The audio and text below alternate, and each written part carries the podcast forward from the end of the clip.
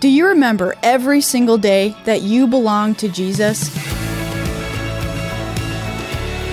Hey there, Emily here, and this is Unlocked, your daily key to unlocking God's Word in your life. Today's story is about something kind of scary that I will definitely never do skydiving. But I love the illustration it paints for us and life with Christ. It's called Tandem Life, and it was written by Deborah Del Villar. Have you ever wanted to go skydiving? The thrill, the exhilaration, the absolute terror? If you're not quite so daring, you could try tandem skydiving instead. This much safer option means you are connected to a harness which is attached to a highly experienced tandem instructor. The instructor guides you through each and every step prior to, during, and after the jump.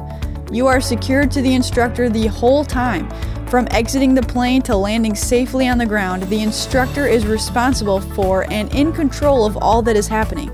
Your part is to rest in the instructor's sure control and enjoy.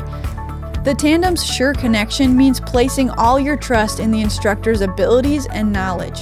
For all practical purposes, you are placing your life in the instructor's hands.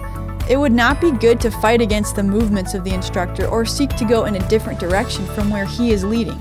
No matter what happens in the journey, you can trust the safety of the harness and the instructor. What if we thought about our Christian journey as being on a tandem flight with the Lord? When we come to faith in Jesus, we are attached to Him. We are inseparable and connected together forever. The Holy Spirit is our highly qualified instructor, there from the beginning, our traveling partner who guides us all along our journey till we safely reach our final destination of eternity with Jesus. As Christians, we rest and abide in him. Galatians 2:20 says, "I have been crucified with Christ, and I no longer live, but Christ lives in me. The life I now live in the body, I live by faith in the Son of God, who loved me and gave himself for me." So let's talk about this. Wasn't skydiving such a good picture for the Christian life?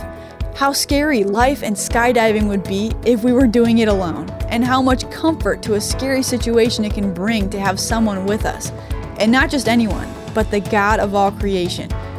Read Romans 8. When you're tempted to forget who you belong to, what are some truths from Scripture you can focus on? I have a few truths for you to read on your own today, too. Check out John 14, 16 through 17, and verse 26, as well as John 15, 4 through 10 to keep God's Word alive in your life. Thanks for being here for this episode of Unlocked, a production of Keys for Kids Ministries.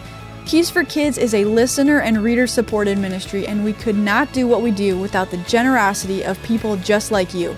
If you'd like to walk beside us in our mission to reach kids and teens and their families with the gospel of Jesus, you can go to unlocked.org/donate to give your best gift.